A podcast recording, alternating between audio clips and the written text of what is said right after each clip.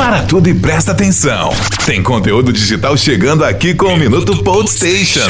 Confere aí. O iFood começou a aceitar Pix para pagamentos dos pedidos no aplicativo. Isso mesmo, buscando inovar no mercado de aplicativos de delivery, a ideia é facilitar para o usuário que não possua cartão de crédito ou mesmo que não deseja comprometer o seu limite com os pedidos. Segundo o iFood, basta você clicar na opção de pagamento e selecionar o Pix para gerar um código e depois finalizar a transação fazendo o pagamento diretamente no seu banco. Por enquanto, a novidade ainda estará em funcionamento nas cidades de Campinas, Curitiba, Recife, Porto Alegre, Goiânia, Guarulhos, Salvador, Ribeirão Preto, Santo André e outras. Mas a grande novidade deve chegar a todo o Brasil logo logo nas próximas semanas. Minuto Post Station.